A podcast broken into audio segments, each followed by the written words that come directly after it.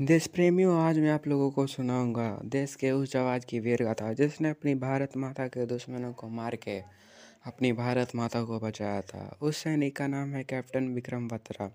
तो शुरू करते हैं उस सैनिक के शुरुआती ज़िंदगी से। विक्रम बत्रा का जन्म 9 सितंबर उन्नीस सौ चौहत्तर के एक छोटे से शहर पालमपुर, हिमाचल प्रदेश में हुआ था। इनके पिता गिरिधारी लाल बत्रा गवर्नमेंट स्कूल के प्रिंसिपल थे। इनकी माता कांता बत्रा एक स्कूल टीचर थी। विक्रम बत्रा दो भाई थे, एक का नाम विशाल बत्रा, दूसरे का नाम विक्रम बत्रा था। विक्रम बत्रा, विशाल बत्रा से मात्र चौदह मिनट के छोटे थे। बचपन में इन्हें लोग लव और कुश कहकर बुलाया करते थे। विक्रम को लव और विशाल को कुश कहकर सब बुलाया करते थे। जिस, इनकी दो बहनें भी थी, जिनमें से एक का नाम नूतम और दूसरे का नाम सीमा था।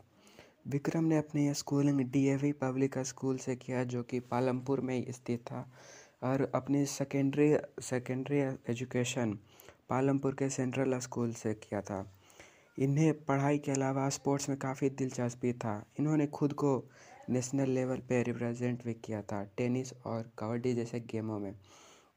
विक्रम को ग्रीन बेल्ट दिया गया था कबड्डी में। तो आप समझ ही सकते हो कबड्डी के कितने शौकीन थे।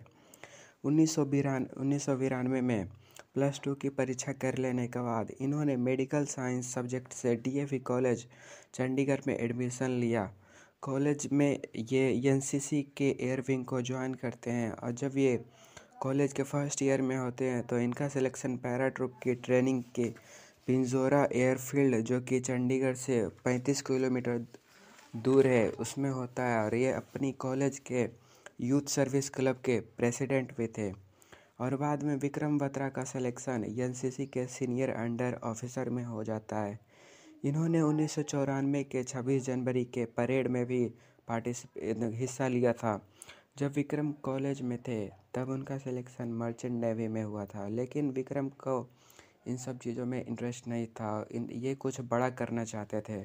उन्नीस सौ पंचानवे में बैचलर की डिग्री लेने के बाद चंडीगढ़ के पंजाब यूनिवर्सिटी में इनरोल होते हैं, जहाँ पे इन्हों इन्होंने एम इंग्लिश कोर्स में एडमिशन लेते हैं ताकि ये सी की तैयारी कर सके। ये शाम को क्लास अटेंड किया करते थे और सुबह को ट्रैवल एजेंसी के मैनेजर का काम किया करते थे।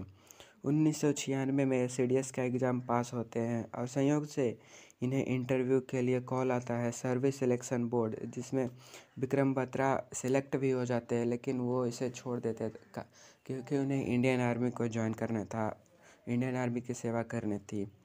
विक्रम इंडियन मिलिट्री एकेडमी को ज्वाइन उन्नीस सौ छियानवे में मानिक सौ बटालियन में ज्वाइन होते हैं।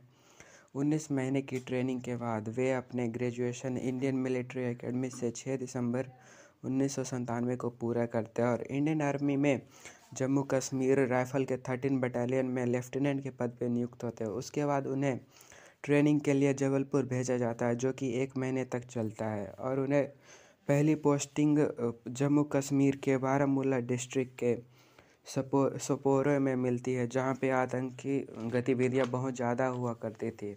उन्नीस सौ के मार्च को उन्हें इन्फेंट्री स्कूल भेजा जाता है, जहाँ पे ट्रेनिंग लगभग पाँच महीने तक चलती है और वापस हुआ अपने बटालियन अक्टूबर में ज्वाइन करते हैं। सपोरो की पोस्टिंग में उन्होंने बहुत बार काउंटर इंसर्जेंसी किया था, बहुत बार आतंकवादियों के साथ उनकी मुठभेड़ भी हुई थर्टीन जम्मू कश्मीर राइफल को काउंटर इंसर्जेंसी के एक मिशन के बाद उन्हें उत्तर प्रदेश के शाहजहांपुर भेज दिया जाता है और फिर पाँच जून को वार के इमरजेंसी के कारण उन्हें वापस बुला लिया जाता है और उन्हें द्रास के सेक्टर पे कब्जा करने के लिए वापस, देखिए, दुश्मनों को वहाँ से हटाने के लिए भेजा जाता है। और आगे की कहानी का अगले एपिसोड में होगा तो प्लीज़ मेरे चैनल को सब्सक्राइब कीजिए।